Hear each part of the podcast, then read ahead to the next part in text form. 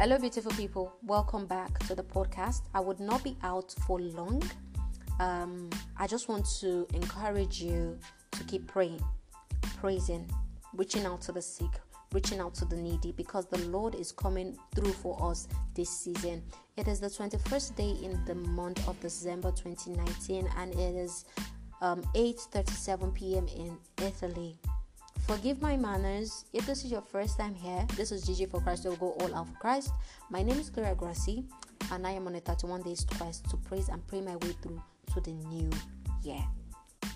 If this sounds like something you are interested in, simply set out 30 minutes to an hour out of your busy schedule to praise God, to reach out to the sick, to bless the needy, to pray to God and I'm sure it's going to meet you at the point of your needs. I have been on this journey since the 1st of December 2019 and I am going stronger. Even if it's not been easy, I am pushing because I know by the grace of God, I will see the light at the end of the tunnel.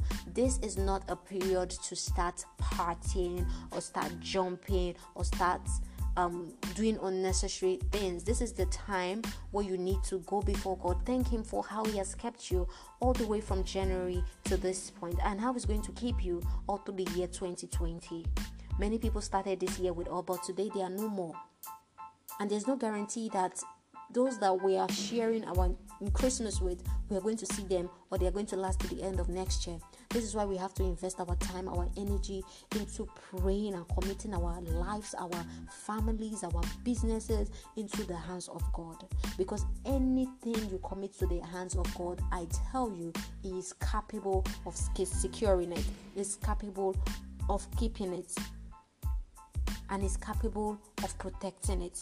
You don't want to sleep on this. I really do not have a lot to share with you today, and um, I still need time for myself to go for my own prayers and to do some things for some other things in the house. But I just came out here to speak with you in these few words and encourage you that you are not alone and the Lord will come through for you.